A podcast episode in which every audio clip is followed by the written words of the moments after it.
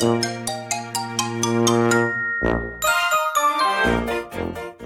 んばんは、たかしです。本日は8月21日月曜日、ただいま18時59分。それではドル円の相場分析をやっていきましょ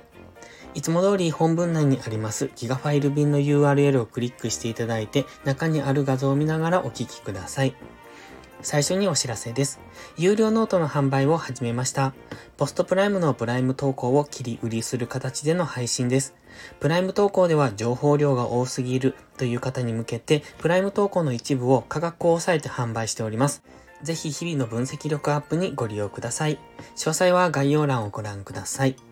それではドル円の4時間足からなんですが、いつも通り日足の概要だけ、え画像はありませんが耳の方で確認してください。ではまず日足なんですが、現在ストキャスティクスは高値圏からデッドクロスの下落中。マクディの上昇モメンタムもそろそろなくなりそうというところですね。ただ本日今のところ日足では陽線となっております。これは直近の高値での反発上昇になりますので、このまま上昇していけるのか、それとも今日足の GMMA はもう少し下にあります。143円付近ですね。なので、日足の調整が起こればそこまでの下落は考えられますので、143円台付近まで調整の下落をするのか、それとも今現在地からもうすでに反発上昇していくのかっていうところに注目です。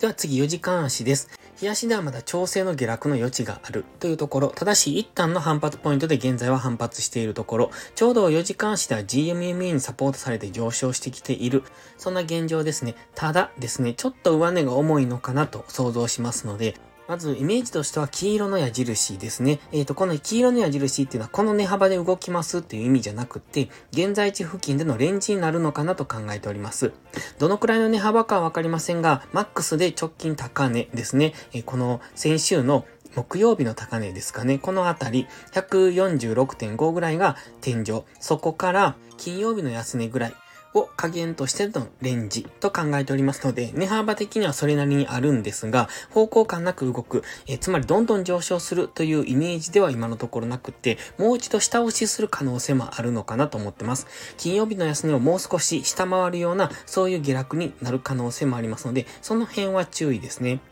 本日は上昇傾向ではありますけれども、このままどんどん上昇するイメージではありませんので、え今は上昇中ですけれども、どこかで折り返してくる可能性もありますので、基本はレンジと思っておく。その中でのトレードですので、どんどん上昇を追いかけるというよりも、買い足で一旦直近の高値ぐらいまでを狙っていくみたいな、そういうトレードになってくると思います。現在は直近の上昇に引いたフィボナッチリトレースメントの23.6%で反発してきておりますが、もう一段深く下落する場合は38.2%の144.6ぐらいまでの下落は見ておくといいと思います。では、1時間足です。1時間足は GMMA の青帯を上抜けてきました。黄色の矢印のイメージで上昇していけば、このまま上昇トレンドに入っていきます。まずは直近の高値、黄色丸の高値ですね。そこを明確に上抜けられるかどうか。上抜けられなければ、金曜日高値、安値というところでのレンジになってくる。つまり黄色丸と金曜日の安値でのレンジになってくる可能性がありますので、その辺は要注目です。